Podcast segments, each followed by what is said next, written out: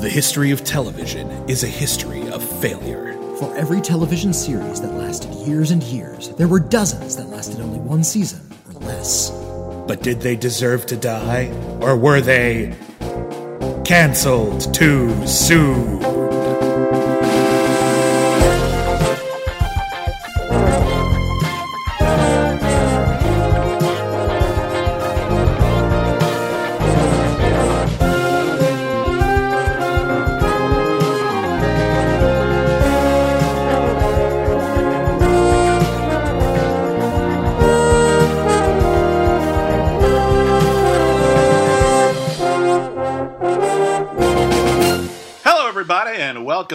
To Cancelled Too Soon, the podcast where we review television series that lasted only one season or less. My name is William Bibbiani. I am a critic. Everybody calls me Bibbs. My name is Witney Seibold. I too am a critic, and I did a, I did actually did sign language for you when you said cancel too soon. I'm wow, should- that's great. should- I'm sure that reads real well on the affect- podcast. yeah, Yeah, yeah. I, I needed to say that out loud because the, the listeners can't see that. Well, I, it, the the gesture is It's- appreciated. It's, Um, it's late, we're loopy, and we're about to have a lot of fun talking about anime. Yeah, because it is anime month on Cancelled Too Soon, and this is a very special episode for a couple of reasons. Uh, one, this is actually a sponsored episode. One of our Patreon sponsors at patreon.com slash critically acclaimed network asked us to review uh, some more anime on Cancelled Too Soon. Uh, the patron's name is Alex DeSaurity. And uh, they wanted us to give us a whole list of episodes, some of which we're doing over the course of the month, some of which we were planning to do anyway. And in particular, we're doing this one for Alex. And Alex also had another request, which is not just that we do this particular episode and others as well, but also that we bring in our resident expert in anime, professional author and illustrator, M. Lopes da Silva. How you doing? I'm good. You brought in the big guns. Yeah. Yeah. We're, we're, we're, no anime neophytes, but we are hardly experts. I, So we needed somebody with a little bit more know-how to help us out. well, I've read it since I was in high school. Um, watched it. Yeah, I don't know. Well, you absorb um, it a lot. Like you, a lot of people, a lot of mean, people come okay. across anime kind of incidentally. They might only see Studio Ghibli films. You're really immersed in a lot of anime. I mean, I will say that I was passionate enough to defy my father when he called animation the work of the devil to pursue animation as studies later on. No, like Just- br- bringing life to lifeless drawings was somehow satanic, or Uh, that and particularly uh, sexuality and violence, which happens to be the subject of the podcast. But those things Yes. depicted in anime uh, were, in his mind, Hmm. satanic. A- a- anime when it like first came overseas, when we had a couple of things that were kind of for everybody, like Astro Boy and Speed Racer, but Mhm. when it started really making waves over here was when we realized, oh, the animation we're getting from Japan isn't all for kids, and Yeah. that meant some of it was for adults. And that meant that stuff was the most novel, and Mm. that stuff got the biggest cult following. And then for some people, anime became synonymous with sex and violence, which true. sucks. It's had Well- uh, to work off that relation that uh, perspective for a long time. Oh my god!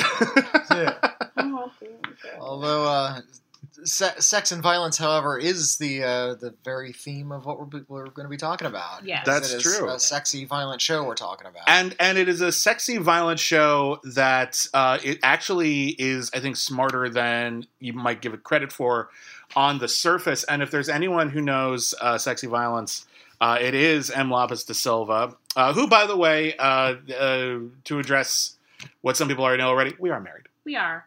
Yes, Yeah. but uh, more importantly, the, the two of them, I'm, I'm not part of that. No. well, You not- were there. you I were. wa- I was Yeah. there. That I was a there good when- day. I was there when you got Yeah. married, but Yeah. the, but the the the you made it officiant, legal. the officiant hit the right target, didn't like accidentally miss, and Yeah. you know the, No. the, the, the wedding blessing didn't arc wildly So- out into the congregation kind and of like grab someone at random. Cupid arrow. It's Yeah. more streamlined. Some Yeah. people are married in the sight of God. We were married in the sight of my co-host, so that was weird. um, but uh, close friends and, and family. close friends and family was a lovely day. One of my favorite days. No, is it that the best day ever? Yes, that is the best day I've ever had. That is the absolute single best. That- so far. You're just saying that. 'cause I I'm not the just saying that. I am not just saying that because you were on the podcast. I'm saying that Yeah, because this that is- a this is- fucking rocked. This is for posterity now. Yeah. Yeah. Uh, but you you are you are an expert in all things. Uh, uh, well, just in general. But uh, you have a book coming out that is also um, uh, very pulpy and very exciting, and I want people to know about it. Well, today I described it as a retro wave Russ Meyer, which is as good a description as any. It's about a sex worker during 1980s Los Angeles. Uh, there is a serial killer on the loose targeting other sex workers, and she takes it in her own hands to wreak vengeance using hooks, hence the title Hooker. It is queer, it is pro sex work, and it is feminist, and it's coming out on October 27th. That is a really and it, and it's one of those ideas where I was just like, how how has no one ever done this before? Where there's like some sort of like really cool like feminist kind of slasher thing with someone who uses hooks as weapons. Like that's that's right there. Like you were it, you keyed into something really primal. I think. Yeah. It sounds like an anime. oh, thank Quite you. frankly, yeah. I think that's a compliment. Okay. Yeah. Just I, I, I picture you know like the the anime badass warrior woman I see in a lot of these animes and just holding like hooks on chains. Like Oh a- yeah. Some really esoteric ninja weapon that you don't see in Western action films. Strong women, influence from Battle Angel, Alita, all that kind of thing. There you go. Yeah, and the manga. I, yeah. It's really really cool, and it's coming out in October. Yeah. Yes, it is. Okay, and we will we will make sure that when it does, we will have links out on our Twitter page at Critic Acclaim. Definitely. Uh, we'll talk about this again later, but where can people find you on Twitter? Might as well say it at the top. I am underscore M Lopes da Silva, M L O P E S D A S I L V A. And uh, when this episode goes live, we will of course tag her in our posts if you want to follow along and keep track of her novel, also short stories. Uh, there's a lot of cool stuff coming, so I do all kinds of things. It's really cool. And when the book finally like officially comes out, we need to make sure we have you back on again, just to talk about that because oh, really I'd like to do giveaways as Oh, we yeah. definitely doing giveaways. Yeah. Yeah, so Oh. stick around. It's gonna be real cool. We're like a proper late night talk show. We're gonna have you back on. We have something to plug, Ooh. and then we'll ask you some like really, really frothy, frivolous questions about well, what kind of pets did you have growing up? Hmm. And, Oh, you know. and, and yeah, tell us an anecdote about the, you know the time you worked with Tommy Lee Jones. Is he really as grumpy as they say? Uh, but uh, but I guess I wanted to uh, mention that because a I think it's really cool, and b uh, it, it, I think it does relate because we're dealing with another show uh, that has a lot of sex, a lot of violence, and of course it is anime. It is a show called High School of the dead. I was going to add that in post, but now I don't have to. uh, this this is an anime series from 2010. Uh, lasted only one season, 12 episodes. Uh, it is based on a manga that lasted longer than that, and we'll talk a bit about why it did not continue. But um, this this made a bit of a splash when it came out because it was so violent, because it was so sexual, and because it was dealing with one of the more popular subjects in horror, zombies. Mhm. Definitely. Uh, before we start, I wanted to ask you a few questions uh, about the way TV is structured in Japan. Okay. Because uh, w- when it came time to do anime, we get a lot of requests for certain anime shows, but the distinction between uh, like a TV season that gets canceled and Mhm. like maybe a short running mini series is a little bit less well defined, it seems. Uh, so it's mostly defined by how much was invested into the anime in the first Oh, wow. place. Uh, you got your investors, and if they have a lot of money and a lot of faith in your, you know, uh, anime series resulting in products now, hmm. they're willing to spend a lot more time on giving you more episodes. So you can get 12 or 24 maybe.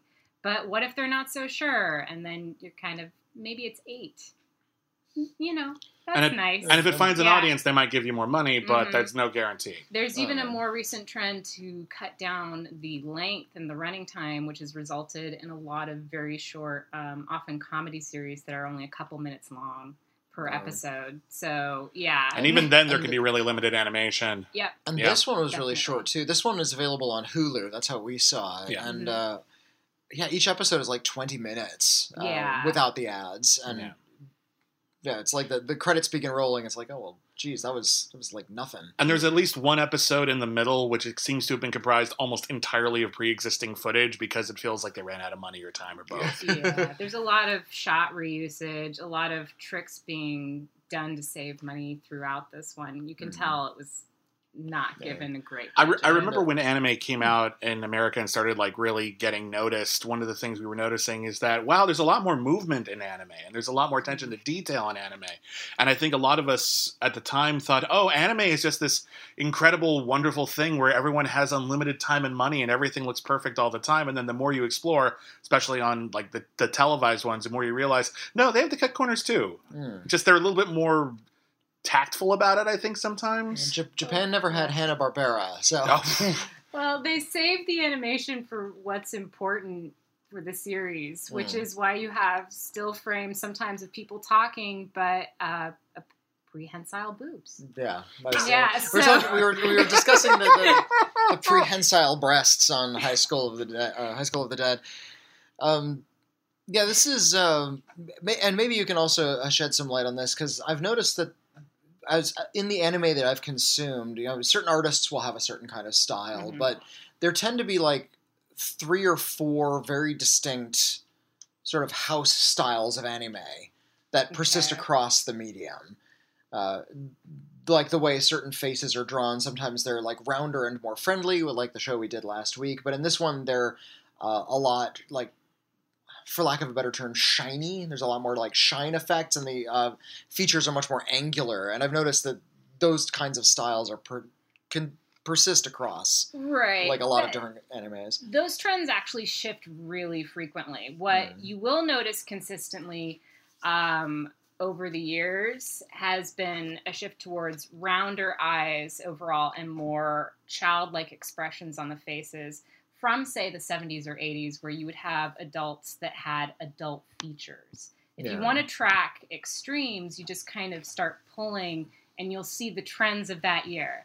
What was the trend that year? Was you could see like High School of the Dead has uh, Shima pan or striped panties. That was in style then. okay. You can see the antennas um, that are coming out of their hair Yeah. that kind of tweak a little bit. Mhm. Those were popular then.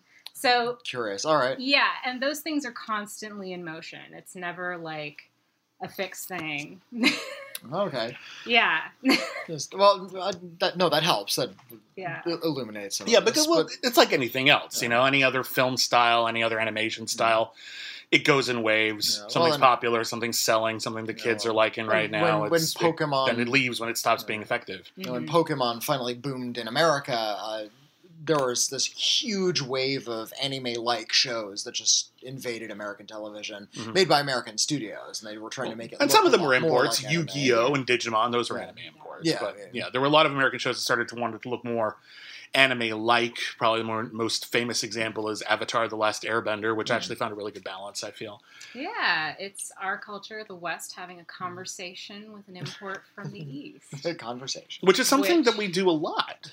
This is, well, I'm going to argue basically, High School of the Dead is that conversation the other way around. I mean, thematically, it's about infection of the zombie movie from Yeah. Western culture in Japan. It's like the whole opening shot, it's very traditional Japan. It's got the, you know, uh, cherry blossoms and the moonlight. And, you know, it starts with a very boring teen sex comedy. Yeah, it's two. It's uh, it's uh, two dudes in high school.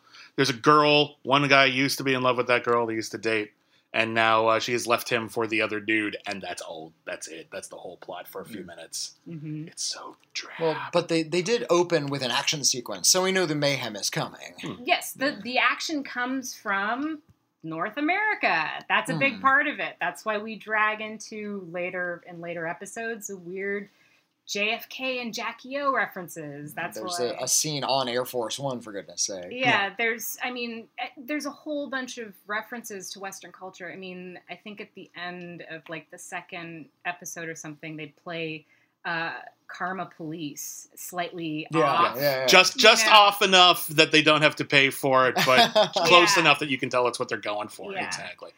Uh, but yeah, so the first episode of High School of the Dead, it, and again, this is very straightforward. It's very Walking Dead. There's a zombie apocalypse, but it just keeps going. The story doesn't stop after 80 minutes. Uh, we were introduced to a bunch of kids at a high school. We're going to talk about each of those characters, introduce them one by one, so you can get your bearings. Um, but uh, whatever high school bullshit they were dealing with before love triangles, tendo tournaments, whatever they were into gets immediately. What did I say? Kendo. Did I- Kendo. oh wow! Kendo, not the. It's not like I think you. Nintendo. could- I think that's what I combine did. I Kendo just and had this Nintendo. incredible. Look, I like Nintendo. Okay. Oh my Yeah, god, there, there I'm so embarrassed. are or Uh. were Nintendo tournaments. I think there still are. Yeah. Yeah, absolutely. Yeah, so yeah. Well, I apologize. In this My, uh, particular show, it's Kendo, but my, yes. my son is is way into uh, Mario Kart right now, and he's noticed when he switches on the Nintendo that there's like a little ad saying "Engage in the online Mario Kart tournament," and it's like this all day long bonanza. Ooh, does he have dreams? Is it gonna be like the wizard? He wants to like play Super Mario Brothers three in front of an audience. Yes, yes, he's going to be the wizard. I love the Power Glove. It's so bad. It's so bad. I, I was- look forward to this future. How is yeah. that an actual movie? Oh my god! Um, but uh, in any we case, loved 90 minute Nintendo commercials that was amazing. Um, theaters. But uh, in any case, uh, zombies attack basically. Hmm. Um, one of the things that I love in monster movies is whenever there's a monster movie, they ch- they decide what their rules are. And here the rules are a little different than some zombie movies. Uh, some zombie Uh-huh. movies, no, they are Okay. actually. You can shut your mouth. Oh, explain, Uh, please. okay, well, some zombie movies have uh, it's an infection. Some zombie movies have everyone who dies comes back as a zombie, no matter how they die. Hmm. That's not this show. And this show, it is an infection. If you just happen to die, you don't come back as a zombie unless you're bitten by a zombie. Right. So that's a choice. But probably the most interesting choice that they have is that the zombies themselves are basically blind, Hmm. which means it's possible to actually navigate around them if you don't make any noise, uh, which is an interesting wrinkle, but not necessarily like changing the rule book. They're still No. basically the zombies we know from George Romero movies. They- Um, they even talk about. Uh, there's a line about George Romeo. did- Uh, the the school nurse says it's like like one of those creatures from a George George Romeo Romeo. movie. Yeah. was that in the was that Yeah. in the, the subtitle one? I thought I just mentioned there was in the. Did you watch the subtitle one or the dub? I watched the dubbed version. Sacrilege, Uh, darling. well, you know, I'm t- testing things out. In the subtitled version, I think she just says like in an American movie. oh, okay. Yeah. So I think in the dub, that's probably what you were listening to. But Okay. uh, we we noticed some uh, some uh, we don't want to actually come right out and say it stuff last week in the Devil's a part timer when the Devil got a job at MgRonald's Hmm. and What could their that be? their opponent Kentucky Fried Chicken. Ah, I'm stumped. I don't know where Kentucky is. Oh, it's it's the it's where the headquarters of Whataburger is. So clearly, it's a metaphor for Whataburger, Kentucky, Ohio. Sometimes chicken really is a bird. Hmm. um, Anyway, there's a zombie apocalypse. They're all gray. They like to eat brains. You smash them with uh, some blunt objects, their brains splatter and they die. yep. Yeah. Uh, everything proceeds incredibly predictably as all of the characters become uh, unassailable warrior badasses who just smash a lot of stuff. Uh, the school nerd, Drink in the cynicism, folks. Yeah. Just drink it in. Uh, in it's case you could, juicy and thick. in case you couldn't tell, I really hated this show. Um, what? yeah, the, the the school nerd You? becomes an expert in uh, handling a nail gun. It turns out he's like a real uh, real big gun nut who you know, praises the NRA, talks about the NRA several times. Uh, maybe Uh, in the dub, not in the subtitle one. Uh, He brings it up in like every episode in the dub. Yeah, in the That's subtitle one, it never Like, comes up. the- That's an interesting not choice. Specifically, the That National. Rifle Association. No, he just enthuses about like the technical aspects of the Hmm. weapons. He's not mentioning the NRA and the Yeah, he's he's okay. not like a Columbine kid. He, which is what I actually thought they were referencing initially when he was a gun nut. Um, nor is he, uh, nor is he part of the NRA because that's an American institution. Um, Michelle, can you explain real fast what an otaku is? He's basically like a very, very enthusiastic fan. Like they have train otaku, and they don't usually like being referred to as otaku because the phrase is a little offensive, It's like fanboy, maybe.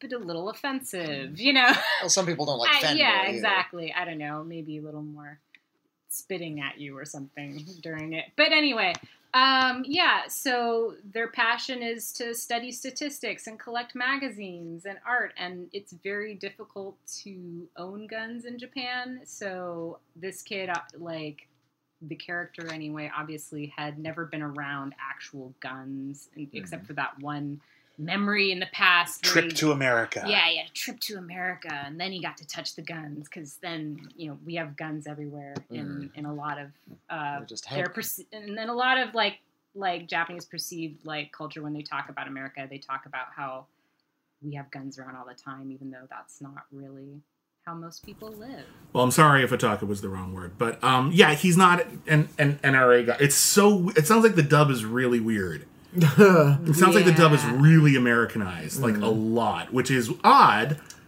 because, as Michelle has, has already pointed out, it's very much about like. Look, zombie movies are kind of an American genre. Like we basically mm. invented the genre of zombie movies as we know it today, and In this inception and form. yeah, like not not like you go back the early days of the Bela Lugosi, you know, White Zombie. That was more of the voodoo ritual kind of thing. If you're talking But- about Night of the Living Dead onward, yeah, Yeah, that's, so- that's an American film. And so the idea of that coming in and literally attacking Japan is, in a way, kind of an indictment of Western culture, just in general. And uh, so the idea that this person, this protagonist would, one of the protagonists would be obsessed with American culture in that kind of way while still being like outwardly praised is kind of odd.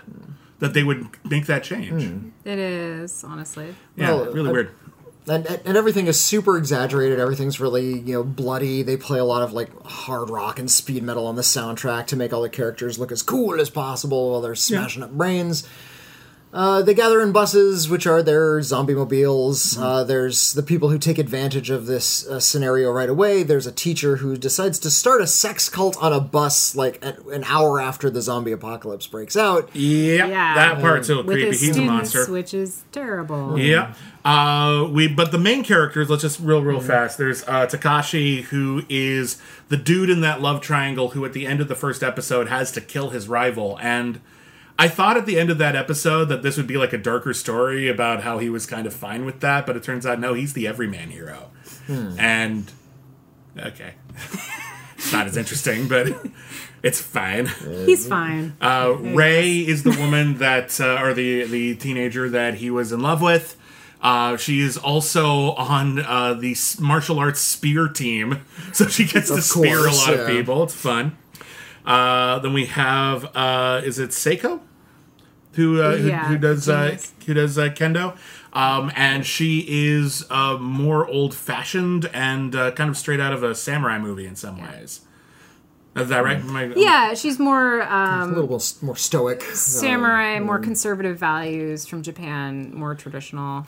Yeah.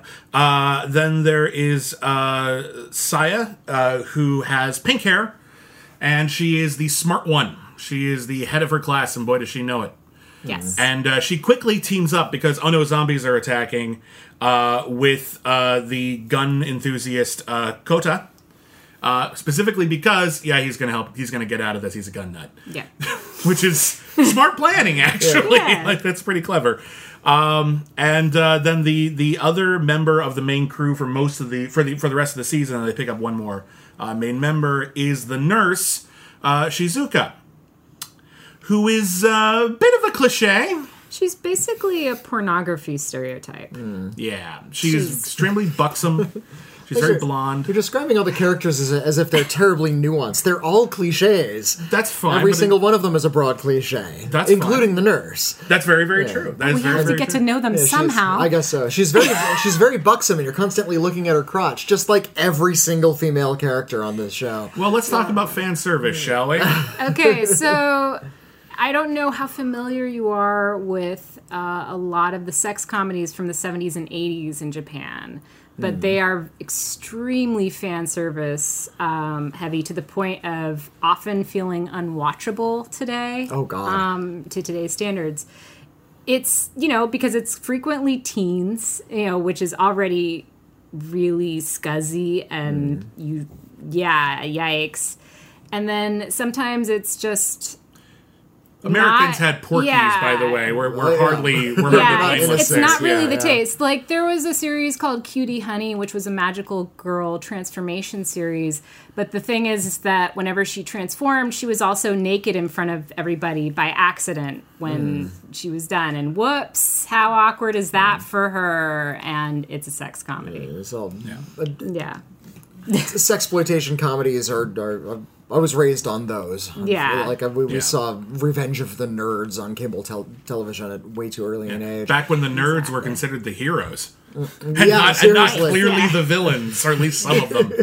Ooh, that movie. Yeah. Um, yeah, the, none of the characters are are particularly nuanced, and I think that's by design. I think they're Yeah. meant to be. yeah, I these think sort they of, know it. These sort of uh, like dumb badass kind of characters. and so you can grasp who they are right away, and you can just move along with this, the you know story and not get stuck. A- animation often works in iconography in, in, in pretty much wherever it comes from. Uh, and here, because they're working with, I think, a very simplified storyline, it's just zombies, it's mostly action. There isn't a lot of space and time to have any nuanced character work because no one's going to do anything nuanced. They're going to fight or take a break from fighting. yeah. To, to, I- to I'm- I'm- take I a can be bath forgiving with- each other. Yeah. We'll, we'll, oh, we'll talk about the taking a bath and That rubbing has a traditional role in most anime series, and The bath episode. yes, Yes. Okay. yeah. Well, tell tell me about. Let's get there. Tell me Okay, about the so bath we're, we episode. we're, we're, we're- okay. So let me let, us get there. We don't- real, we real don't fa- really have to walk through this Yes, one. we do actually because we have a job. Someone has to do this. So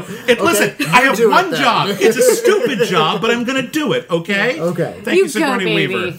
Okay, so the zombies yeah. attack the school. The kids that we've just described are the ones who figure out what's happening fastest, and they manage to escape the school and run out. And they find out that, of course, all of Japan, and in fact, all of the entire world, has been completely overtaken by the zombie apocalypse, and no help is coming. So they have to run around and do their best. And it turns out the nurse knows someone who is uh, part of a military unit, so they go to that woman's uh, house slash apartment in order to a take a break, like be secure, get some rest, bathe, and also to stock up on her arsenal of weapons, which most people don't have in Japan, And bathe. and bathe, Yeah. and uh, and Did we also and they also have bathe? and have sexy sex, Yeah. which they do.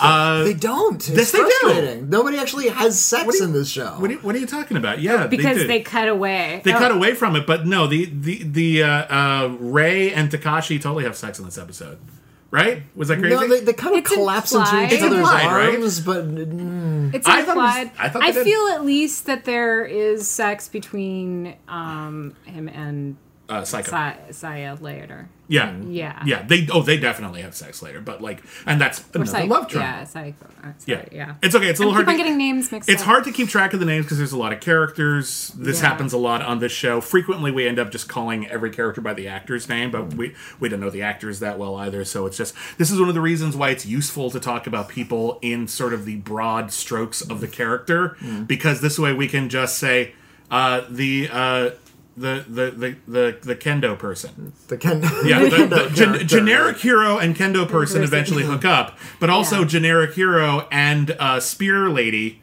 also hook up in the middle. Arguably, there certainly is an understanding that There's a there's a lot of cutting away and Yeah. uh, intimate, close Mm. sounds that are kind of breathy, smoochy, like yeah. you know, Well, I- like I- someone kissing their wrist right up next to Well, the and, a, microphone. and, some, Yeah, and it's- some things were cut away Yeah. from like in a way that's genuinely confusing. Like at some point in this episode, half of the half of the cast gets drunk, but they, they can't show it. Yeah, so that's the thing. Um, they really can't show underage characters drinking or getting drunk. So Hmm. often in anime series, they'll have them uh, drink a lot of juice, and then they just get, woo! I don't know. That juice is really getting to their heads. Um, and but they have to keep on saying that they're just drinking juice, which is, I think, actually why at the very end he's got a juice box. bizarre. Uh, this is actually Yeah. I've seen this in an American movie too, in Britney Spears's uh, Crossroads. I never saw that. Oh, it is. It is not good. Uh, but uh, in in Crossroads, Britney Spears plays a young pre med car mechanic poet who goes on a road trip with a friend to find her birth mother. Beautiful Uh. Cattrall, right? Yeah, yeah. Kim Cattrall plays plays the birth mom, uh, and uh, yeah. Oh, at some point in the in the film, they are in a motel and they crack into the mini bar, and they all take out, if memory serves, like Pepsi because that's what Britney Spears was selling at the time. I was like, ooh, they got the mini bar. And they all bring out some Pepsis, and the next scene they're drunk, and I'm like, what did we miss? Did they go out for booze and we just cut that? There was We- something we never- strong in those Pepsi. We never have sugar at home. We've just never had it. It's just nothing but celery sticks all day. Just one soda will just waste you. It's always fascinating fruit. to me when, like, listen, we're we're, we're showing these teenagers mm. Killing each other. We're, Yeah. we're we're listen, they're teenagers, they're hormonal, so there's a lot of sexuality and a lot of obsession with each other's bodies because Well, they're the- teenagers. There's a An lot of animator's obsession with their body is There's not, a lot of male obsession with female bodies for sure. very, very I'm gonna true. say there that's true. That's 100 percent true. Maybe just but yet- generally speaking, in the terms of all of art history, yeah, Yeah. I'd say that's true. Absolutely, and yet we can't show them drinking. Like there's, it's an interesting line that we cannot cross. Mm-hmm. I, I think it's weird, but we we do that in America too. Like when I Dream of Jeannie, you couldn't show her belly button. Yeah, a Like you can't, we cannot know she has one of mm. those No. because then she. Well, then we we would doubt that she was actually Oh, a a, supernatural- genie yeah, a or a supernatural goddess. being. Okay. She has to have been hatched from a bottle. Okay, if that was the actual intent, I would have been totally down for it. But that was actually TV standards and practices. You couldn't show a belly button. But it, it but it I- I- emphasizes how magical she is. I do I like that. retroactively assign myself a TV writing position on I Dream of Jeannie and allow them to take this suggestion as canon. that is good head canon. Your right Done. That's- I love it. I love it to pieces. Uh, but uh, High School of the Dead, there is not a, a, a breast, a sheer wet white T-shirt, a, a buttock, a pair of panties, a mons pubis that it will not luxuriate uh, disgustingly over. And yet, I'm frustrated that despite all of like the sexiness of sexy, sexy times that were just is being thrust rather aggressively in our faces, there's no actual sex. I feel like the characters are sexual without having any sexuality until one like key moment near the end of the series. Yes, where two characters Right. definitely have sex. Yeah. Well, not, Off camera, not, but they do. Not that whether or not they actually have sex, one character actually admits to having sexual feelings. Up until that point, it's all using sexuality as a stopgap for the violence, and I started to get a real horrible sucker punch vibe from that. Yeah. where uh, they were sex and violence were kind of two modes of the same feeling. Can I spoil something about the, the the moment when the characters that actually do have sex? Oh have no, we there's this show is all spoilers. There's an assumption that uh, it, you know. we- You there's an assumption in the show. We usually take people through the entire series. So, Okay, yeah, so spoilers away. Don't you worry. should about have watched this already. Great. Yeah. Okay, so Or you're not interested and you don't care if we spoil it. Right. So you would argue that there's there's no sex up until the point when the character who is the samurai who's been having these conservative traditional values hmm. confesses that she is sexually attracted to violence. Right. Quite literally. That is, I think, just the theme I- presented on a platter. Yeah. all of the boobs and everything are usually gore flecked and in the middle of a combat scene is how they're presented. They're hmm. presented alongside the violence to show you it, that you you are the pervert Yeah. Yeah. you Your, are your lust, your your lust to see sexuality and Yeah. your lust to see violence are functionally the same thing. yeah. yes it- and and it's it's accusing you oh viewer of being as perverted as this one character um, who seeks who gains quite a lot of pleasure yeah Yeah, from and, and Through indeed, violence, through and, in- killing, and yeah. indeed, like there's a, there's a bit where after she confesses this, um, this whole incident that uh, she feels has fueled this part of her that she was always ex- interested in violence. Everyone else is only violent now because they're zombies, but she feels like she always had this inside of her. And once she finally speaks that aloud and like has this cathartic moment, there's a moment where zombies are attacking, and it seems like maybe she she doesn't have it in her anymore. Maybe she got it out of her system, and then in in order to save the day, generic Dudemar uh, reminds her of how horny violence makes her, and then she kills every zombie in like the fucking block. And yells about how sexually aroused she is, and then credits. It's the original wet ass pussy. yeah. So, you know, it's just just right No, there I- for I, you. I, I, I saw Yeah. it. It's Yeah. kind of Yeah. it's kind of hard to miss. Right. I, I understood that. I'm just not impressed. In fact, I'm kind of grossed out because I find that sort of oversimplification and this stylized violence to be kind of morally reprehensible in a lot of ways. Yeah. I, I feel like this is an example of what I like the least about the zombie genre, and it's that it appeals to some really unhealthy fantasies that are clearly held by a large contingent of the of the populace. Otherwise, this thing this wouldn't persist. And it's it's the Lord of the Wasteland fantasy.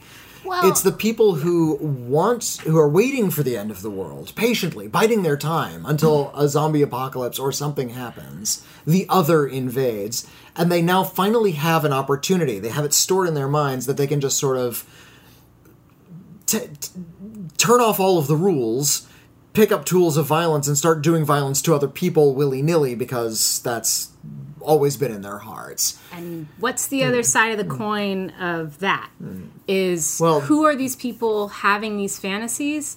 Often hmm. people who haven't been in control or had power. The very young tend to have these fantasies. People who've experienced trauma Yeah. tend to have survivalist fantasies. You're, you're jumping right to the hardcore, sort of dangerous survivalist fantasy, which I'm Yeah. sure those. I'm sure a lot of people who have that. You know, we have a bunker full of weapons. I'm mm-hmm. sure that is indeed someone who would enjoy something like this, but that's not exclusively. And I think when you look at the zombie genre, zombie the zombie genre as the George Romero mm-hmm. wave started it is about the collapse of society. And what we see in the collapse of society is that people who felt out of place in society all of a sudden have an opportunity to be seen, to be effective, to live their lives, to be cool. Society, as we all know, can be very oppressive to a lot of people all the time. And as a result, I'm just saying, I'm not saying that like it is uniformly a positive thing, but I do think it's easy to look at a zombie story or apocalyptic story and find maybe not some kind of guilty, giddy thrill in seeing death and violence and thinking yourself as the perpetrator of it, but maybe thinking to yourself with as yeah, maybe when the shit hits the fan, it'll be my time to shine because right now mm. nobody gives a shit about me. But the my time to shine thing, that that these expressions of of power and being cool all involve murdering other human beings. Because it's a horror genre. If it wasn't a horror genre, we'd do another metaphor. yeah. Like it could still be horror, and the characters could be vaunted for how adaptable they are to a situation, Right. or how resourceful they are. The fantasies are stemming from things that people are interested in, though. These are people who are interested in hmm. horror films. And hmm. maybe, you know, examining those things and examining fears is the positive way of going about this. Let, let me just go work with this here. Mm-hmm. If we experience trauma and we don't discuss it and we don't examine it and we just internalize it, it becomes us hoarding, you know, a bunch of guns in a house and being very afraid because we're afraid to talk about our fear. But if we can find a place to, like a killing cage, let's just say, of fiction, where we mm. can let this fantasy go to its most extreme places and see it and look it in the eye and say, wow, that wasn't a good thing. You can grow mm. from that. The horror genre does that a lot. I, I suppose Yeah. so. I just wish I didn't have to watch horrendous assholes murdering people and taking a lot of pleasure in it, and you don't feeling completely horribly miserable watching this piece of shit show. And I, I to, suspect to get that. I'm, I'm going to say something right now, and I hmm. cannot say this with absolute certainty, but I did dip just a teensy little bit into the dub. Mm-hmm. A, the acting was shit. oh, it, Yeah, it usually is. Yeah, but- so so you're you're really that that's a bit to the detriment as well, and it sounds like they did maybe not a significant rewrite, but a very distinct polish on this thing that might have made your experience watching it at the very least noticeably different than oh, our experience watching it. Which, and I'm going to say this right now, sometimes this show is just puerile. Sometimes Yeah. the show Yeah. is just it's it tasteless, stupid. It is Yes. of course really violent. It is of course really sexual. Mm-hmm. Sometimes you could say to yourself, "Oh, I, that, that could be sexy, and sometimes yourself, okay, that's just ridiculous. There's a scene in this show where someone porn there's a scene in the Yeah. show where, and, and I looked at this shot and I thought to myself, Zack Snyder wishes he could do this, where someone shoots a bullet and then we shoot, we slow down, we slow down, and we follow the bullet across like a wave of zombies, and the bullet flies underneath someone, like a, a, a lady doing a flying kick, and then through through another woman is like bending over backwards like the matrix and her breasts are bobbing up and down Al- and alternately flailing. and yeah. it flies between her breasts in like perfect time and it's just like wow that's not subtle. They were amazing. that was like you just have you kind of like tasteless or not you kind of have to go well they did it. They did the ultimate the ultimate shot like you, what, can, what can you do cinema is over now They just started up that one one perfect shot, the Twitter account. It's, Yeah. now it's going to be a show on HBO. It's I like, just oh, wanna they, rest- they did it already. this this show I just want to resurrect Melies to let him know this is how it went Thank down. you.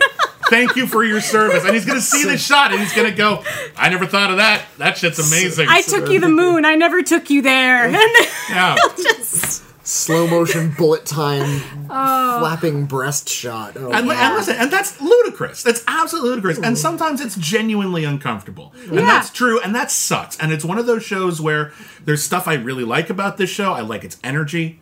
I like how I like the style. It's, mm-hmm. you know, it's not the kind of thing I normally wouldn't binge this. So I get a little exhausted with it. But like, you know, on a serialized basis, the energy is is fun.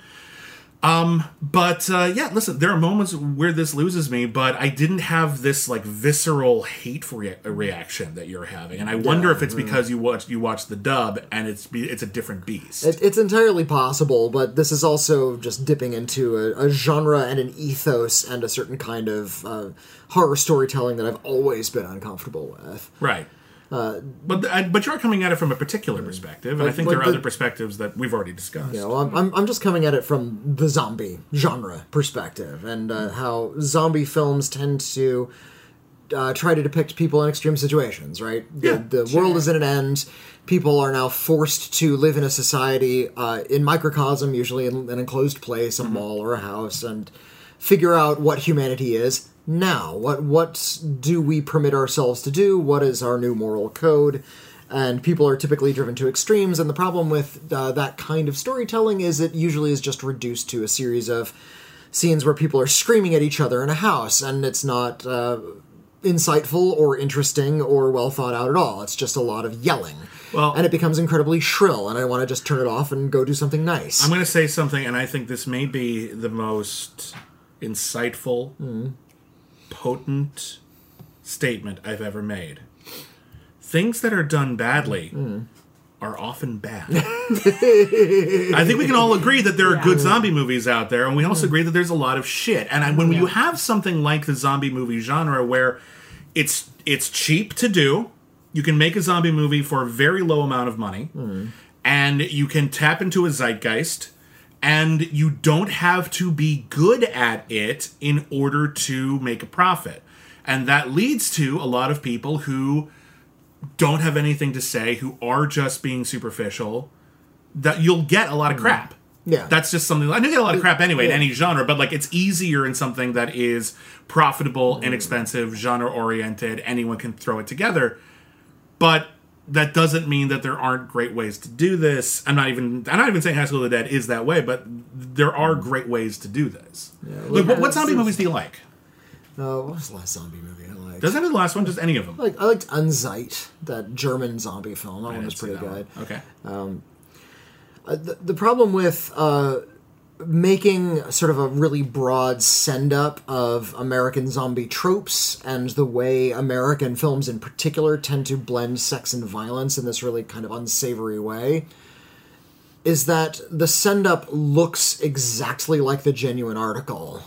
What have you seen that looks exactly mm. like this in America as a zombie movie? Mm. I'm curious. Because I've never seen an American zombie movie that was this eroticized. I have not seen this. Well, I, I mean, may, outside of like maybe you know adult cinema, but like that's a different entity. Like, like what are you like? What are you talking about? Oh, God, what what have I seen? I, I, I feel like I've seen this like a hundred times before. Is the problem? Well, I, I can think of like there was that one. Um, there was uh, one really bad uh, horror movie we saw where uh, oh, it was said- said it Strip, was- Stripperland. yes, uh, Stripperland. There was one where uh, it was it was a zombie movie, but the zombies all turn into zombie strippers. And there was an, also another movie called Zombie Strippers, Yeah. which was a different movie. yeah, yeah, and that and that was, but but again, those those, Those- those, are on the very low end of that. Mm. spectrum. Though that's we're talking like trauma level stuff here, and that's kind of my point. It's it's, done badly. yeah, and and when you're making something that looks exactly like shit, you're making shit. But let me ask let me ask you this question: Does it matter where it comes from? Like this is people outside of America looking hmm. in and saying, "Here's what your culture is." Thoughts? Hmm. State that question again. Yeah. Well, I guess what I guess asking? I guess my point is is that you know it's one thing like oh we're gonna make fun of it's, it's like when uh, you watch like one of the scary movies or the date movies Oh, yeah. and it feels like oh they're making fun of rom coms and oh she's got a big butt like you you're not really getting anything out of it it just feels kind of superficial but when you look at like something like that coming from outside of America, from outside of the culture, and looking at how other people in the world perhaps look at American culture, and if this is something that we're there we're being accused of making, does that not have a different level of weight to it? I, I maybe as an American, I'm Does it not come? Does it not I'm come across as critical? I, I it, maybe I'm just not familiar. May, Michelle, maybe you can uh, illuminate this, but uh, are, are there uh, certain kinds of visual cues or uh, phrases that they use in High School of the Dead that are uh, pejoratives for Americans? Like, is there anything that they say or do that is specifically geared toward mocking America and American I mean, they make a caricature of Jackie Onassis. Yeah, a zombie And have her Jackie Onassis die. on Air Force One is killing people, Yeah. and JFK is in like the ready room, and they're just saying, "Well, we got to bomb the whole world now. We got to hmm. do it before we turn into zombies because we're going to turn into zombies, so we better kill everyone now." Hmm. It's not subtle. Yeah. So that's pretty on the nose. a, a- a little bit. I'm I mean, most of the, most of this, I, I think this is mostly interesting if you just look at it from the perspective of cultural anxiety. It's it's anxiety about immigration of ideas and people, and it's it's very extreme. Like in it, it's it takes it into interesting dark places and genres that we don't tend to have out here. Um, yeah, I don't know. I think it's just a different kind of experience. There's little things too that I mean are, are subtle that we're that we're missing that are just references to other horror um, films and whatnot. There's a shot that's referencing uh, Osamu Tezuka's Blackjack and stuff. Osamu Tezuka, you know, one of the fathers of yeah. anime before Miyazaki uh, came into his own. Osamu Tezuka was the father of Japanese animation. Uh, I uh, saw- Astro Boy, for example. Astro Boy. I saw Metropolis. Yeah. He also was renowned for just covering tons of different topics. He's written multi volume about the Buddha, um, just uh, did a, a fascinating graphic no- novel called Ayako uh, about a sex worker in Japan um, during one of the world wars.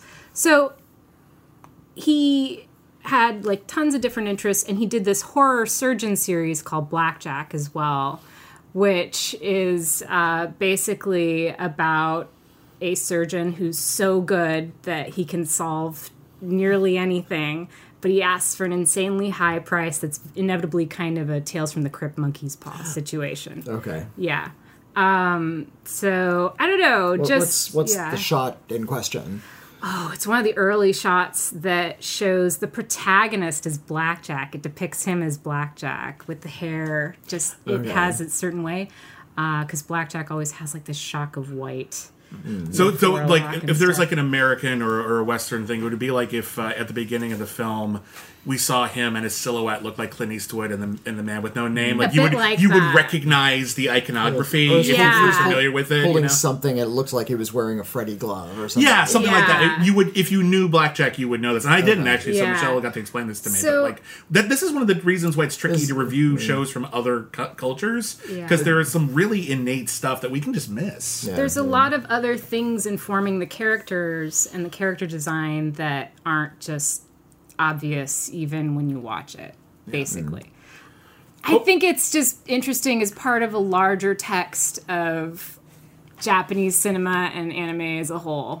Listen, when you look at a lot Yeah. of, I, I've, I've watched a, a fair amount of Japanese cinema and, and Japanese television and Japanese anime and well, anime, but uh, a lot of there there does seem to be a lot of anxieties in a lot of those stories about the influence of the West on Japanese culture. I mean, you can look at uh, Pompoko, Yeah. uh, Studio Ghibli film about. Uh, a uh, you know a bunch of they're not are they tanukis or raccoons are those different things Tanukis. tanukis are different They things? are different. Okay, there's tanukis who are um, um, humans are encroaching into the the wild, and uh, they decide they're going to fight back against this westernized civilization that is taking over their pure habitat and eventually they end up it fight they fight they fight they fight and eventually they end up just kind of acclimating a bit and it being kind of sad and uh, and of course they fight using shape-shifting testicles Yeah, that's why it sold so well in America. that one was not that big over here. It's weird. Um, I even I actually think of Kurosawa's "I Live in Fear," which is Hmm. when he's talked you about this know, actually quite a bit. about I, I love my live in fear. right, and it's fantastic. It's about nuclear anxiety and, and anxiety about the West, you know, in a way as well. And I think it's kind of telling that this series, you know, they leave it with also the nuclear like impact, you know, coming down on their these characters too. It's kind Yeah. of Yeah, and, and towards the end of the series, America just says "fuck it" and decides to blow up the whole world, and uh, a, a nuclear bomb actually lands in Japan. And it's one of the things that like kicks like the climax into high gears because okay, so we're actually pretty good. We're in like a big stronghold. We got a lot of weapons, and everything's gonna everything might be okay. We might be okay. What was that flash? What was Yeah. that flash, and why did every single piece of electrical equipment in Japan suddenly stop working at once? And oh fuck! and so now we're screwed again, which is classic Walking Dead syndrome, uh, which I think the comic was already out by that point, so they might, they might have been familiar with that Well, too. well, we actually never got to the vitals. When, when did this air in oh, uh, one second. Let me uh, let me grab that.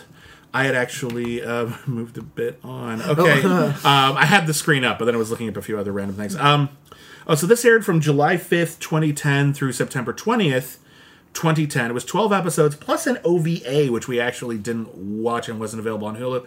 Uh, Michelle, what's an OVA? I don't think we really have a corollary here. Uh, so that is basically when you, you've already had usually the run of an anime series, and maybe it ended a little bit early, or maybe it had a full run.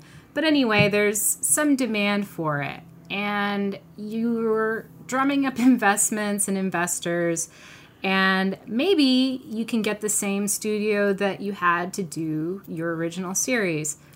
Maybe you can't when you can't, you usually end up with um, a lot of complaints from the fan base afterwards because they're going to be upset about just even style, subtle differences, which are inevitably going to happen because it's a completely different group of people.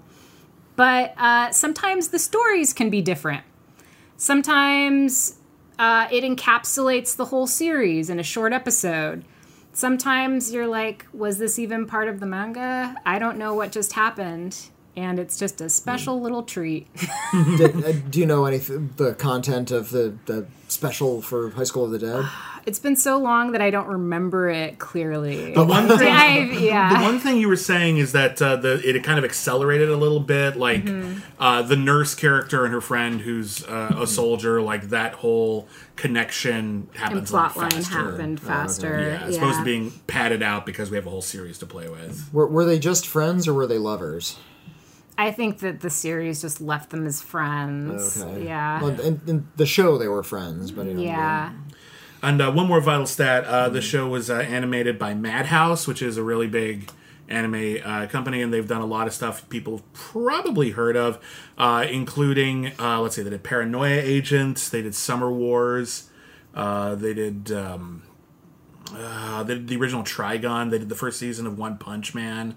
Uh, so they do a lot of major Yeah, programs. really yeah. cool stuff. Um, but and yet even so, yeah, there's there's you know a lot of corners cut here and there here as we've discussed, and there's that episode in the middle, which is like half of the episode is a recap of stuff that we've seen before, which is Yeah. always death. Just. Uh, God, It's the clip show. I know, but we're five episodes in. We don't need a clip show. Normally you save that for the end. It was actually one of the clever ideas in the Clerks, the animated series, where the second episode was the clip show, and almost all of the clips were from the pilot, That's hilarious. which was a funny idea. I think we can agree on that. They, they did that on uh, Sam and Max Freelance Police. Oh, I They had a clip show, but it was they, there were no clips like from pre-existing shows. It was all original stuff. Yeah. so it must have been just massively complicated to animate. There was and uh, then there was the time you swallowed a wallet. there was uh, in the in the original they put out a book when Mystery Science Theater 3000 was still on the air. That was about the making of the show, and it was an episode guide. And of course, it was immediately out of date because the show wasn't done yet. But uh, one I, of the, I, I bought it. I still have my copy. I, I still have it too. Autograph. And they were talking about one episode. Okay, I wish I remember what episode it was, but they were talking about uh, how this week uh, our props manager said uh, he was really busy and could we please use as few props and, and have few setups as possible for the interstitial sketches. And we said sure. So he said we'll be really really clever and we'll do a whole sketch about a sketch that doesn't happen. Problem is, we needed a lot of props for that sketch, and he ended up having to work twice as hard as usual.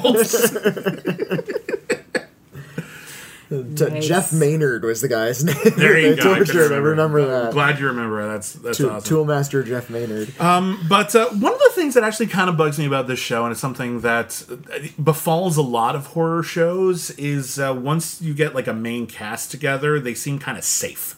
Like a lot of people will die, but not our main guys. And that can be kind of frustrating because it feels after a while like they're basically just superheroes and nothing bad can ever really Well- happen to them. And I kind of thought maybe in the last episode someone would die, you know, and that's not a thing, is well, it? they could always just pick up red shirts randomly, like once Yeah, a week. that's what you kind of do. And for a bit, they kind of do that. They were like, Yeah. we saved a couple of people, and then the next scene they all die, and I'm like, Yeah. shit, why did we bother? Well, I mean, they're all already sort of unstoppable action badasses from Yeah. you know frame one, so Yeah. th- that they don't die doesn't frustrate me. And whenever a TV show kills off a main character, especially like at a really opportune dramatic moments like we're nearing down, we're almost at the finish line. Oh no, we lost the funny guy. It's, You're it's, thinking of uh, Serenity, aren't you? Oh, so that's, that's one example of many, but Yeah. just whenever they kill off a main character, it's, it always feels to me like the writers ran out of ideas. Yeah. Like they couldn't think of a good way to get out of that scenario, so they'll just kill them. That'll be dramatic, and it's Yeah, like that'll it's, get everyone's attention. it's always Yeah. a cheap shot to me. Oh no, we're gonna murder a main character. Well, that's the easy thing to do. That's hmm. the like the cheapest, easiest way to to and yeah, indeed, that's manufacture some and indeed, that's a trap Walking Dead fell into, which is why I stopped watching Walking Dead. Yeah, it's because like, it oh- felt Yeah. really forced, You can like only a- do it a couple times, really, Yeah. before it just. and you really got to space it out because Yes. otherwise, it's not going to be surprising. Then then Yeah. killing a main character is just that thing you do, Yeah. Mm-hmm. and you a you don't want to get invested in the characters, and if you and even if you do, you know they're all on the mm-hmm. chopping block. But should- like, I it still should think in a horror show there yeah. should be at least some stakes once in a while. I suppose so, but that. people should die completely incidentally. That's the best way to Sure. go about it. To really shock. I'm not, sa- I'm not saying that I'm need to make thinking a big of, uh, deal out of every death, but sometimes. I'm thinking of Tasha Yar. She was just trying to walk past a tar monster, and she died. they beamed her up to the ship, and she has this horrible makeup. And Beverly Crusher is standing over, and she, she like she, she she seems like she didn't see the script. It's like she's scanning. She's dead. it's like what? She was walking by that tar monster. Yeah. Like, what? Didn't they do that in an episode of MASH where like some guy just didn't want to be on the show anymore, so they killed him off and they just had interrupted a scene to just say, Hey, that guy's plane crashed and he's dead now. And you're just like, Oh, Yeah, shit. I mean that could happen. that's a war It's a war, yeah, Yeah. exactly. It's and this is a zombie war. It could just happen, right? This reminds Just me of randomly. like Soap Dish when they're trying to start. So she came up with two imaginary twins, Simone, who died in a train wreck. Again, you could write anything. That's That's the beauty of fiction. You can you can make it all up. It's one of the things that bugs me when people are just saying like, "Oh God, I can't believe they did that in Star Wars," and I'm just like, you know they're making it up, right? they just made that up. You can unmake it up. You can you can make up something stupider to replace it. How is Who Darth? cares? How is Darth Vader back? Watch. Darth Vader is mm. back. Look, I just wrote it. It happened. yeah. No. Magic of the pencil. Someone was talking about on Twitter about how everyone's like, "Oh God, how are they going to incorporate the X Men into the Marvel Cinematic Universe?" Mm. And someone on Twitter was just like, "Here you go, scene one, exterior, Avengers Mansion, Professor X. Hi, Iron Man, I'm Professor X. Done." And listen, on some level, Iron that might not be satisfying, but you can do it. Who cares? Iron Just Man. get it done. Iron Man to the camera. By the way, I'm alive. on some on some It's level, been a we- long time since we've spoken. on some level, we just want to see these cool people do cool stuff. And I think that is something that High School of the Dead does. I mean, yeah, we can talk about it being a conversation between the East and the West, which is a conversation pop culture's been having, you know, since like Kurosawa borrowed from Westerns, and then Westerns borrowed from Kurosawa, and, and back beyond that. Uh, but on some level, there is a simple, superficial joy of seeing a bunch of sexy people kill zombies. And uh, if that's all you're into, man, this is the show. This is That's, the that's show. all it is. That's I again. We're arguing that that's that's Although, not all it is. you but know yeah. what? Fair warning: the fan service is not evenly distribu- distributed among the guys. No. no, and I, that frustrated me. Yeah, where's that where's sucks. where's my man ass? Yeah, Yeah, there's no female gays in this movie in this show. That's and, well, and that was that's another thing that Yeah. sort of highlighted my complaints. Is that the women are being really exploited, and when the women are like taking their baths and giggling and squeezing each other's boobs, the men are like fondling each other's guns. Not, Uh, not, is, not is that not a commentary? Yeah, yeah, it's obvious. I Okay, saw I'm it. just I'm not impressed. I'm not saying it's impressive, but I am saying is that they did cover their bases. Yeah, well, but it, wouldn't it been have been nice if instead of fondling each other's guns, they were those dudes were just making out? Wouldn't that have been more progressive than critical, though, if we're discussing this Hmm. as a criticism of the way the West handles that kind of thing? or it could have been just yet another extreme. Perta- Perhaps. The men get the the straight men get so horny doing violence and gun stuff that they just gotta make out. I would love to see that movie. I'm not gonna lie. So, so you're saying you want this to have another shot, but remade? R- More With- queer, with yeah. queer characters. Strong, stronger Yeah. queer overtones. I think we can all agree that that would be good. Only if we remove the child character, please. Yeah, so halfway through this series, they go out of their way to save like a 12 year old girl. Oh, she's like nine. She's, she's little girl, way yeah. younger. Yeah. Yeah, well, according according to the thing I was reading on Twitter uh, on Mm-hmm. uh, Wikipedia, she's supposed to be 12, but she she skews much younger. And uh, and this has been such an adult show that the incorporation of a kid character seems so weird and uncomfortable, and you kind of unsavory in a way. yeah, and it's like maybe we shouldn't do this. And to their credit, they never like go too creepy like with that, but like. She doesn't do anything. She's not here for a reason. She doesn't even really humanize them. It's not like, oh, like, there's a moment where like, oh, One are of we the are we characters gonna kind of holds her while they, they snuggle Well, they- up, but that's that's They kind But of that's decide very there's- they've still got to save the kid. Remember, Yeah. that's the only moment it's for emotionally. Is But like they could have. Yeah. It's what's weird though is that they had every opportunity to hand that kid off to someone who was maybe more responsible and isn't just gonna like because they're driving around on Humvees while like people are like gripping onto the roof while they do that pop a wheelie on the side thing and her head almost gets cut off but it doesn't because she's so fucking badass. Like maybe we don't need a little kid in that and maybe that's just unsafe.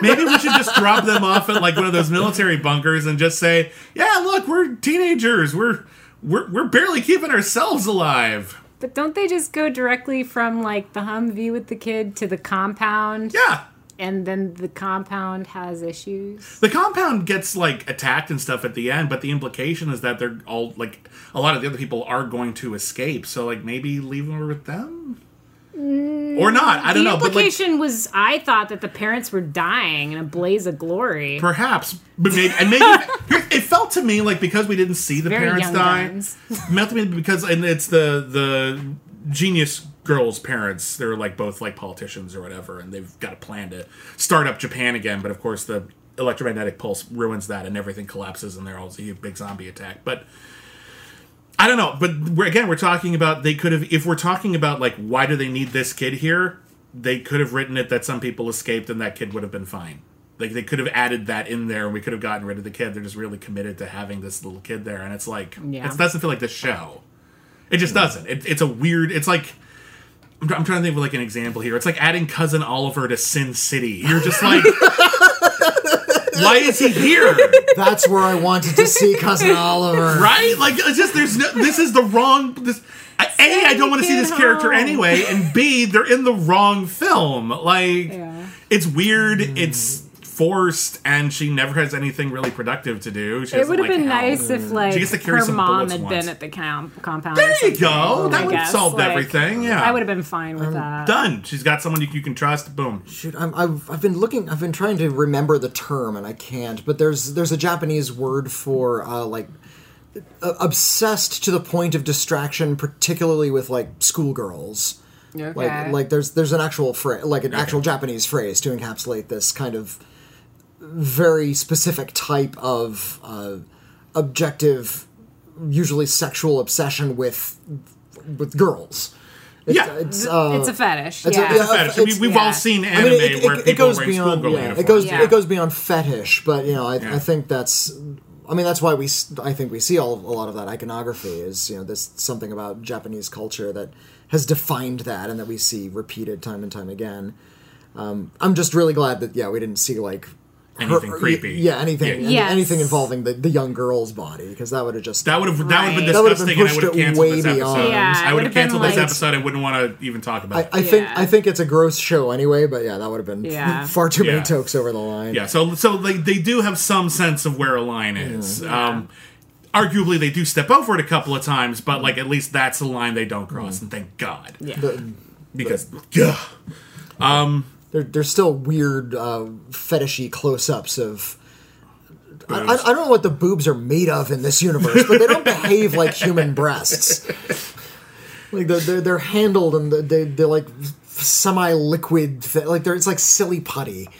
It's more like I'm trying to think of the exact element of it, but it's like one of those weird rubbery elements. it feels like a ball can- of mercury, yeah. just like Yeah, kind it's got that mercury Yeah. sometimes. Yeah, like they can just ooze into whatever shape, but they're also sometimes resistant. I don't know. And you know what they are? Yeah. they, are They're all ex- cartoons, but but the breasts are Looney Tunes. Like they're like they can like they can do whatever is required at the moment. They're And magic. It's like it's like Roger Rabbit. He can do whatever he wants. are They're magic. Roger Rabbit can do whatever he wants when it's funny. They can the breasts can do whatever they want as long as it's sexy.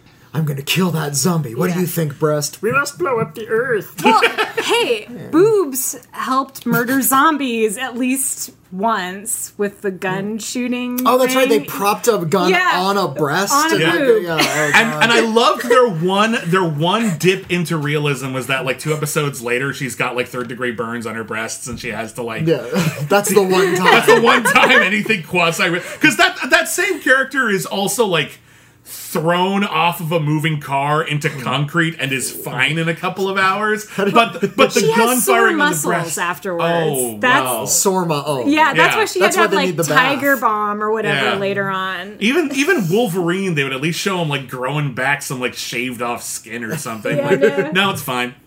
She rolled. cool. She tucked and rolled. Obviously, Yeah. she. How did maybe they have the same power that the, the Fast and Furious cast had? Oh, they have one. They uh, so like as Resistance against cars. Yeah, if, if you haven't heard our argument about this, if you watch the Fast and Furious movies, uh, every single one of those characters could die from a bullet to the head, but as long as they're in a car, they're completely invincible. They've got plus 100 against cars to the extent that they would like fall uh, like 100 feet at hmm. 60 miles an hour and land on a car and be fine and hmm. late and the next scene they'll have the line how did you know there would be a car there to break our fall That's an actual line of dialogue from Yeah. Furious 6. I interviewed the screenwriter. He was just like, I thought it was silly too.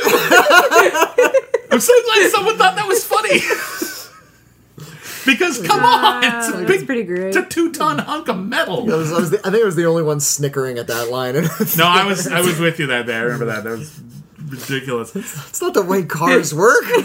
But that's Not just at all. but that's um, let's be honest. here, This isn't a superhero show, but it's got that kind it- of but it kinda power is, fantasy yeah. vibe where as long as it's cool, it doesn't matter. You can totally do it, and you'll like survive any injury as long as it's not important to the plot that you have. an And you can haul huge guns around all day, and you will not get tired or mm-hmm. blisters on your feet, Yeah. or Yeah. have to go to the bathroom. Except for once, I think there was a bathroom. There was But one yeah. mention of a bathroom, but once. like yeah. mostly, you're pretty resilient. yeah, You ever see the movie Kelly's Heroes with Clint Eastwood? long time ago. Um, one of the character they they have to they're what they want to steal some Nazi gold and Okay. they they and they're like the slugabouts slugabeds and layabouts of the the American army.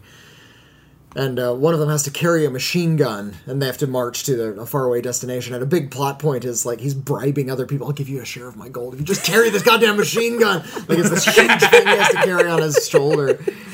Well, You, know, you don't see that in movies a lot. They're just No, holding, holding yeah. their guns. It's like I don't know how heavy a gun fight. is. but Predator, yeah. they did that as well. And one of the things in trying to make like the characters look badass is they have this portable minigun. That thing was so heavy, Jesse the the body Ventura couldn't really carry it, and they had to like have a crane with like a wire to hold that thing up.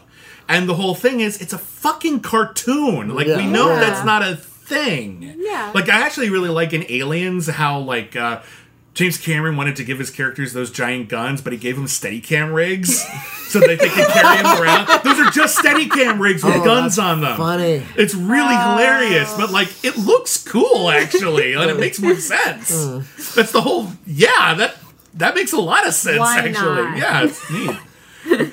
Also, Um, also, could you shoot this scene? Uh, our cinematographer is just under, under the weather. So Yeah, strap a, s- a camera in. Um, is there anything else we need to talk about? Because normally we'd go through episode to episode, but it's so straightforward. They they fight, they get split up. A couple of characters hook up, they unhook up, they rehook up. Oh, the importance of the bat, the bathing scene, I guess. Oh, yeah, we didn't really discuss that too much. Yeah. So, almost every anime series, regardless of genre, will have an episode that's kind of fan servicey where they go to a beach, a sauna. Um, We just had know, this like with Devil's a Part. Timer as well. We had a beach episode. Yeah, just got to wear that kind of thing. Yeah. Something or a public bath, anything where they are going to be stripped down and there's going to be comedy.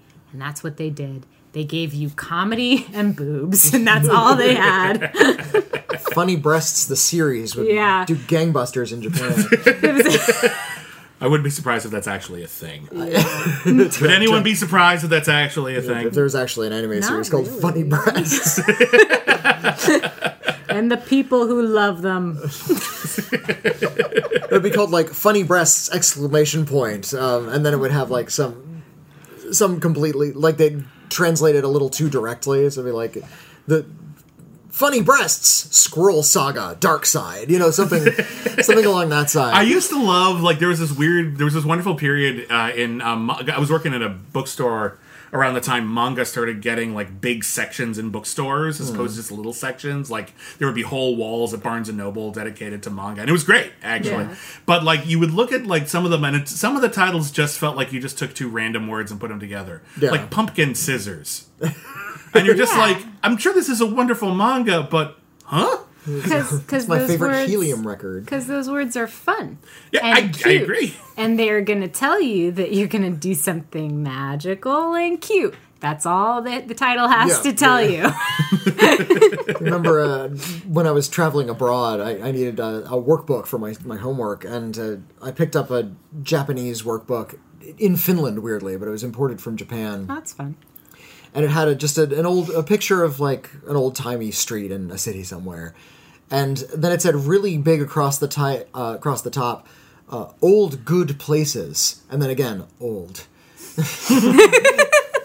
old okay old good places. That's a little bizarre. It feels like a non sequitur but uh, okay you're, you're evoking something why did you say old again Well, it was it know. straight across as a title because other it lo- sounds kind of like it's visually architectural, like the olds are holding up. no it was, it was, old, it's it was like- old good places and old was on a different part on the cover, Oh, then it's very confusing for me. I don't know.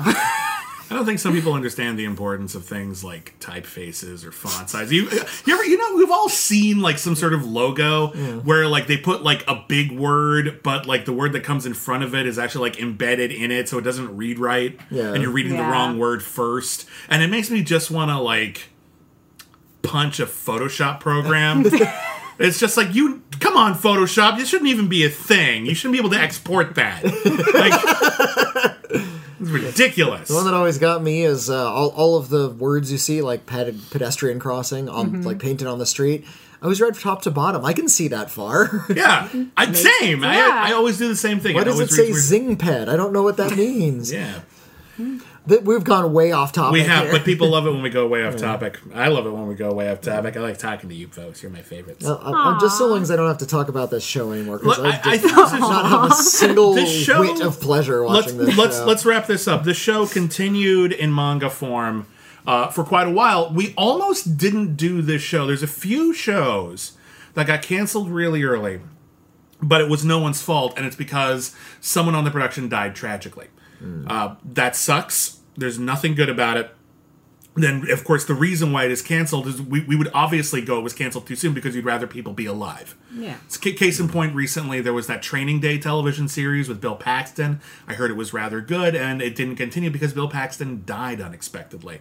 So, yeah, maybe we'll talk about it someday, but of course we're going to say it was canceled too soon because we'd rather Bill Paxton be alive.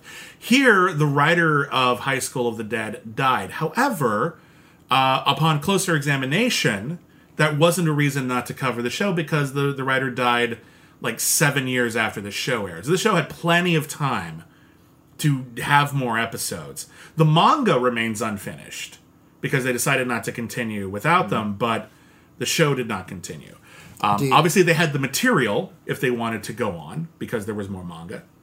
Uh, but I'm actually, I'm mostly actually, I want to talk to Michelle because we, we don't get to hear from you very often. Do you feel as though High School of the Dead, the anime series, was canceled too soon? No, I do not. I think this is good? I feel like we saw what they could do with their budget and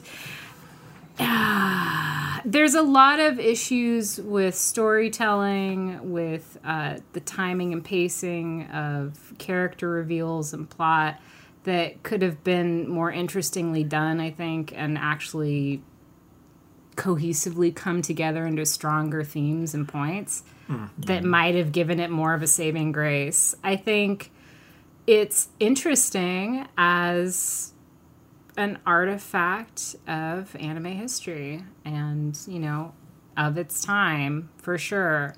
Uh, it's also interesting to note that these kinds of sex comedies don't really happen these days um, in quite the same way. They're they're tend it tends Yeah, to this be show little probably bit can get it made now. Yeah.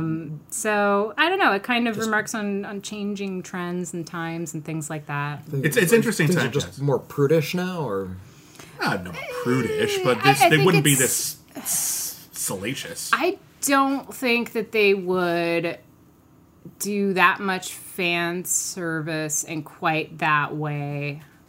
I mean, I've seen shows that do fan service now, and they tend to stagger it out a bit more. They don't tend to repeat in clusters the way this did, um, and they don't tend to group it so repetitively.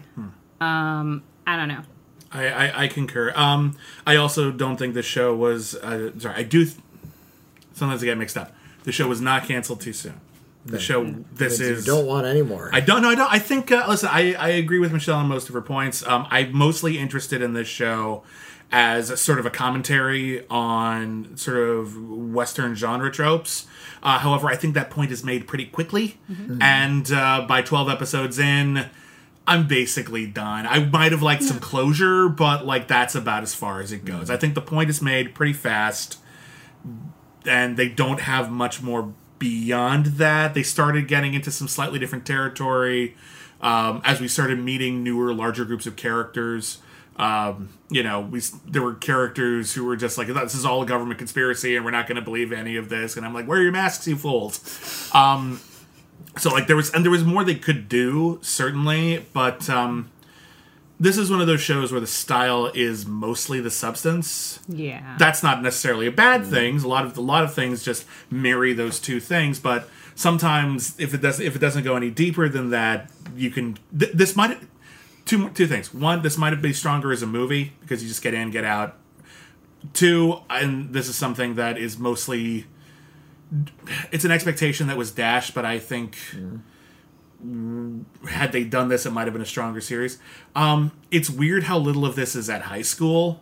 It's mostly it's teenagers of the dead, really, which is not the worst pitch ever, but I kind of thought it was going to be more at high school. There's a movie we watched called uh, was it Wandering Classroom? Uh, drifting classroom. Drifting Yeah. Classroom. It's this really weird uh, live action uh, Japanese film about a classroom that a high school classroom that falls into a wormhole into an alternate dimension. Also based on a horror manga. Yeah. Yeah. Um, and but that movie is fucking weird, and you should totally see that damn thing. It, it's really it, it it talks about like nuclear anxiety and all kinds of things like way uh, with way more nuance and intrigue and yeah. Yeah, it's and it's just plays really odd. But uh, isn't it from the director of Hausu? Yes, Is it? yes, yes, it is. it is. So if you've seen Hausu, you should Yeah. totally see uh, Drifting Classroom. But um, that's one where by keeping it in the high school setting, you kind of kept the themes of high school alive more. And this just turns into basically a generic zombie movie. Like the fact that they're teenagers is irrelevant for most of the series. And when it does finally come up at the end, when someone says, You're only teenagers, they explain, We killed a lot of zombies. And they're like, Oh, never mind. Sorry, uh, you're adults now. And I'm like, oh, so we have no themes left of that whole high school bit. So this is just Of the Dead, the series. That's not the worst thing ever, but that's not what you sold me. That's not what I paid my Hulu subscription for. So, so, uh, so yeah, this this was not canceled too And soon. we know you got Hulu specifically for this Oh, of show. course. Uh, Witney, last, I think I know where you're going with here, but I, I would have appreciated a single bit of wit or originality, uh, something interesting, a hook, uh, something other than simply sex and violence uh, that was presented, whose themes were presented with so little grace that it was did not strike me as, as intelligent or interesting at all. okay. It's just resenting the fact that I had to watch another like five episodes of this thing when I was near. I felt like I was nearly done. It's like five more episodes to go. I know it's only twenty minutes an episode, but God, Okay. Well, uh, shame, really. Hmm. Always a shame when uh, when they weren't canceled too soon. Well, actually, always a shame when they are canceled too soon. Wait, no. Yeah, you're, you're it's- getting your language okay. all mixed There's up. kind of no You winning on this podcast, is No, there? no, no. It's like it's a podcast of failure, isn't it? Is Either it? bad that it was canceled or it's bad that it was made. No, you say, well, it's okay that it went on, you know, to another time, and we don't have it anymore. That's it's how we responsibly mourn the past, right? You know, it's That's what cancel too soon is about, really. Responsibly mourning the past. I think. There you Exactly. go. Uh, not letting these not letting these shows be forgotten. High School of the Dead can go to the public bathhouse in the sky. Soap up its own breasts ad infinitum. What are the clouds if not soapy breasts in the sky? well, they are kind of the right shape. Right? That's- I'm not They're crazy. prehensile, you know. They can look like anything. See, That's it- what I learned. That that, that would have been a fun extreme. Like if, if it turns out the breasts could like pick up guns themselves. Hmm. Yeah. Like it just, oh no, where's my gun? Oh, good, my boob grabbed it for me when I wasn't thinking about it. Like they have minds of their Was that there was an own. episode of Tuca and Bertie where one of her boobs got so mad at her she just left. Yeah. Yeah, Yeah, there you Yeah. go. So there's a, there's a, there's a relationship there. Yes. If you really want to grab me, do something just boldly absurd. Don't just Yeah. do really extreme sex. You and didn't violence. think the bullet flying through the flapping breasts was boldly absurd? Not That's enough. absurd. F- further, go way further. have, have the have the breasts catch the bullet and throw it back, killing it, killing four zombies on the way back. It's a very interesting interpretation of this. Next time on Cancel Too Soon, uh, it's Anime Month continues, and we're going in a very different direction. Uh, we had a poll over at our Patreon page, patreon.com slash critically acclaimed network, and uh, we had you pick out one of the anime series that we're going to be covering. And uh, you picked a series that actually Michelle recommended we put on the poll. It is called Princess Jellyfish. Is it about a jellyfish? Well, kind of, yeah. it Okay. is. It is Michelle, about tell- jellyfish. You, you've actually seen this one, so tell people a little, tease it, like what, give people like an idea of what's to come next week, because this is a big um, shift. It's about an introverted artist who loves drawing jellyfish, has a deep personal connection to them, and her kind of coming out into her own as a fashion designer. See, that's very different than High School of the Dead. I think we can agree on this. No, really? There's a I few thought- subtle differences. Well, I guess there are less zombies. Yeah, there you go. That's the well- one thing. Will That's anyone it. lose their life at the hands of a pool cue? I don't know. You want that spoiler now? Well, anyone Oh, who no, gained you're their right. life I- at the hands should of the I pool wreck it for you? That would be a good twist, wouldn't it?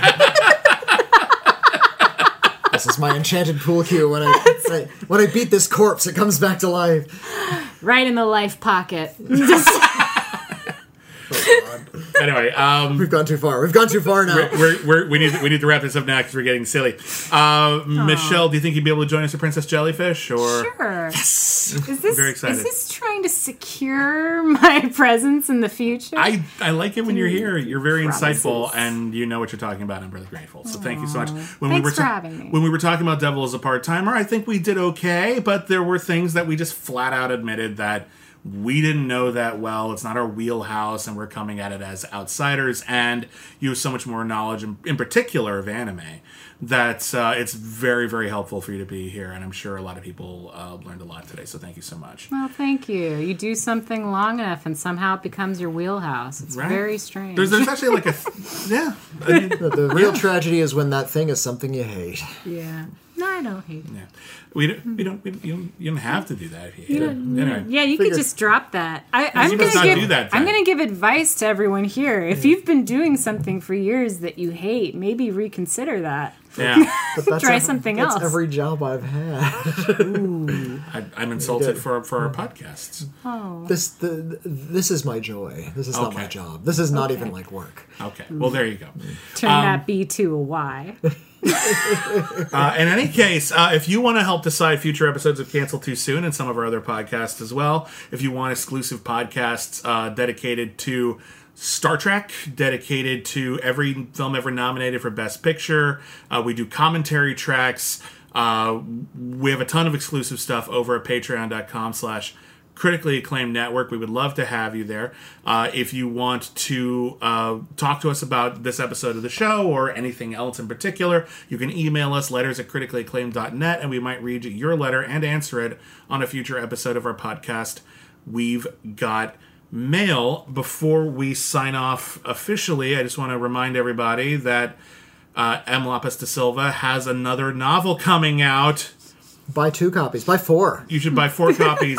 That way, you can read it four times, and it's great. And it's I'm, I'm, going to tell you this right now. I it's it's a it's a read. I had a really fun time with it. Um, so uh, tell people once again about your your book so they don't forget. Coming out on on October 27th. It is called Hooker, and honestly, with that title, you're not going to have any difficulty googling this one, folks. it's really straightforward. Um, Can't can't figure out. What maybe I look up hooker near me. Oh no! oh, whoops. Da, da, da, da, da, da. Anyway, anyway, if, wacky. if you want to if you want to see a pro sex work, uh, queer feminist slasher, uh, you you probably can't, but you can read the book, and it'll come out in October, and we're gonna have links to it, and we're gonna have uh, giveaways. Uh, when the time comes, so please stick, uh, stay on the lookout for that because I think it's really great. Um, and uh, we're on Twitter at Critic Claim. I am at William Bibbiani. I'm at Witney Seibold. I'm at underscore M Lopes da Silva. And uh, if, if that's too much to remember, we will have a link on our Twitter page. Uh, please follow her. You're also on Instagram, but is that a different uh, name? It's starting to get complicated, really. We shouldn't go down We're the done. Instagram. We're Portal. done. thank you so much, everybody. You are totally awesome. We're really, really grateful to you. Especially a big thank you to our patrons for keeping the show going. That is a wrap. We will see you next season. Bye.